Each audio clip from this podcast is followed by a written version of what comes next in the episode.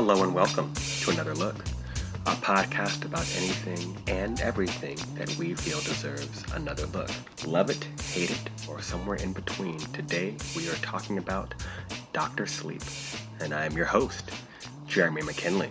Now, Doctor Sleep is the long awaited slash dreaded sequel to what is said to be one of the greatest horror films of all time.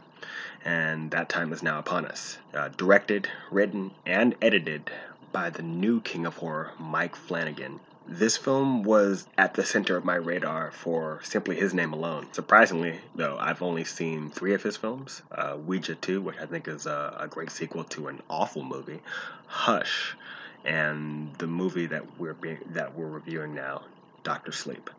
Uh, Gerald's Game, Oculus, and Before I Wake are on my list, as well as the The Haunting of Hill House. I will get to those eventually. I just have not made time. I eagerly look forward to watching those. Now, I have a somewhat strange opinion of the now Shining franchise because I'm one of the few people that has almost no love for the Stanley Kubrick film. Uh, I watched it for the first time about a week and a half before seeing Doctor Sleep, and it was, in my view, a real letdown. uh, the film technically is excellent on pretty much every level, which is to be expected from a perfectionist such as Kubrick. However, uh, the aspect of character in the film is where I had an almost complete disconnect. Uh, Jack Nicholson's character is an awful person from the get go. Uh, the first time we see him with his family, he's impatient, resentful, and inconsiderate, and I never really understood why.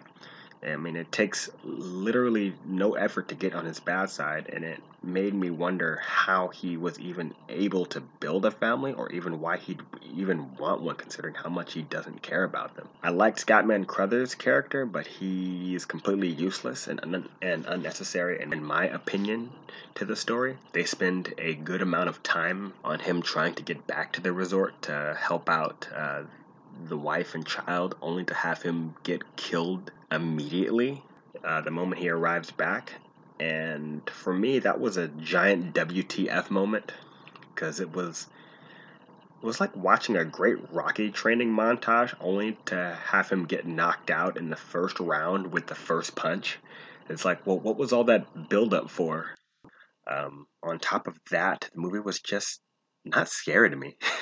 Uh, there are definitely some strange moments visually. Uh, the woman in the bathtub for sure, and the guy getting a blowjob from a furry were both uh, both really weird, but they just felt so abstract and detached from the film. Like, oh, that was there. What's that about? Don't worry about it.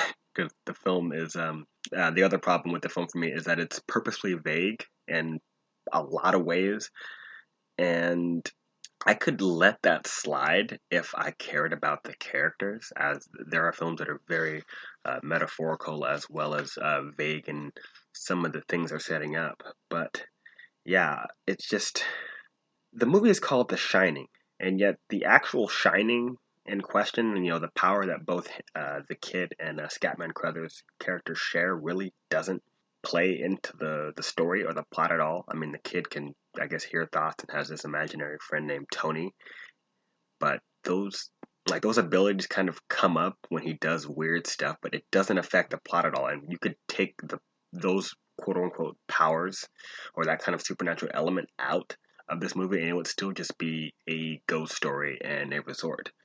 And those powers don't affect anything that happens in the actual plot. So I, I was I felt like I was watching a giant meal with a lot of unneeded ingredients.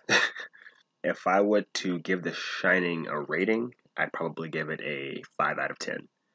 So I just wanted to preface uh, this upcoming review with that, as uh, it's kind of hard to talk about Doctor Sleep without at least mentioning The Shining. And being that I hadn't seen The Shining until all of a couple weeks ago, I, I thought I'd kind of give my setup to that to this. Uh, now let's talk Doctor Sleep. This movie, however, in my opinion, is excellent on pretty much all accounts. Uh, Ewan McGregor, Rebecca Ferguson, and Kyliegh Curran all give pitch perfect performances.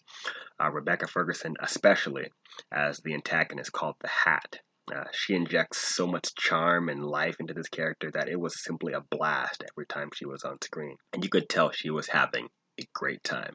Kyliegh Curran uh, was also great as the uh, as the character Abra, a character which could have easily turned into a Mary Sue type character, that kind of female character that's so powerful and so kind of on top of everything that she becomes unrelatable. Kyliegh is somehow able to walk that line perfectly, making this character both powerful when she needs to be, but also vulnerable. Very vulnerable, in fact, because she is still a kid, and I like that she uh, she gets scared still, even even as uh, as powerful as she is, because uh, she does have the shine in this film, and that's established in the trailer. So no spoilers here.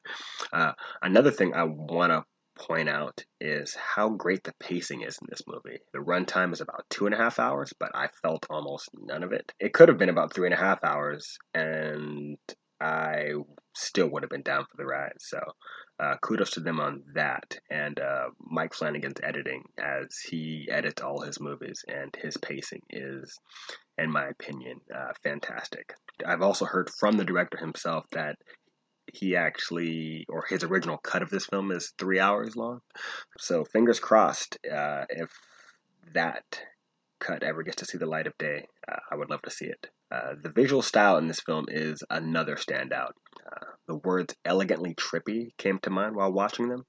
Uh, the influence definitely pulling from the likes of Inception, Doctor Strange, and, even a bit of Constantine uh, one of my favorites. Uh, not a favorite by most, but I'm one of those guys that thinks Constantine was a was was a fantastic. One scene especially sticks out involving Abra and the Hat that gave me such a sense of giddiness I haven't felt since Captain America picked up Thor's hammer uh, back in Endgame. Another thing I want to bring up real quick, and this may be a mild spoiling compliment, and that is that child characters are not safe in this movie. Now, I'm not advocating that killing a bunch of kids in a movie is in any way going to get any kind of good rating out of me, but the plot armor that children generally have had in past films has completely removed tension from scenes that would have otherwise been great. That is, however, not the case in this film. The only problem I really have, the one problem I have in this film, and it's a minor nitpick, is on the aesthetics. Um, in the editing, which for the most part is excellent, Mike Flanagan uses a lot of fade in, fade out cuts, and it just kind of slightly hurts the flow, in my opinion. I've never been a fan of the fade in, fade out uh, transitions. Uh, you know, growing up and you know going to film class and using Final Cut or, or you know Adobe Premiere, those were the kind of cuts I just generally kind of avoided because they just felt so slow and when you're you know have a movie that kind of keeps moving from scene to scene to scene it just it just felt like almost like you're drugged and you kind of keep waking up and then falling back to sleep and then waking up and falling back to sleep. Like it just it feels like it kind of gives that kind of groggily i'm asleep i'm awake i'm asleep i'm awake kind of rhythm to the film that just didn't do it for me. But again that's more based on uh, my taste than anything else. So, uh, all in all, this film was an absolute treat, in my opinion, and I am going to give it a 9.5 out of 10. Thank you for joining me for another look.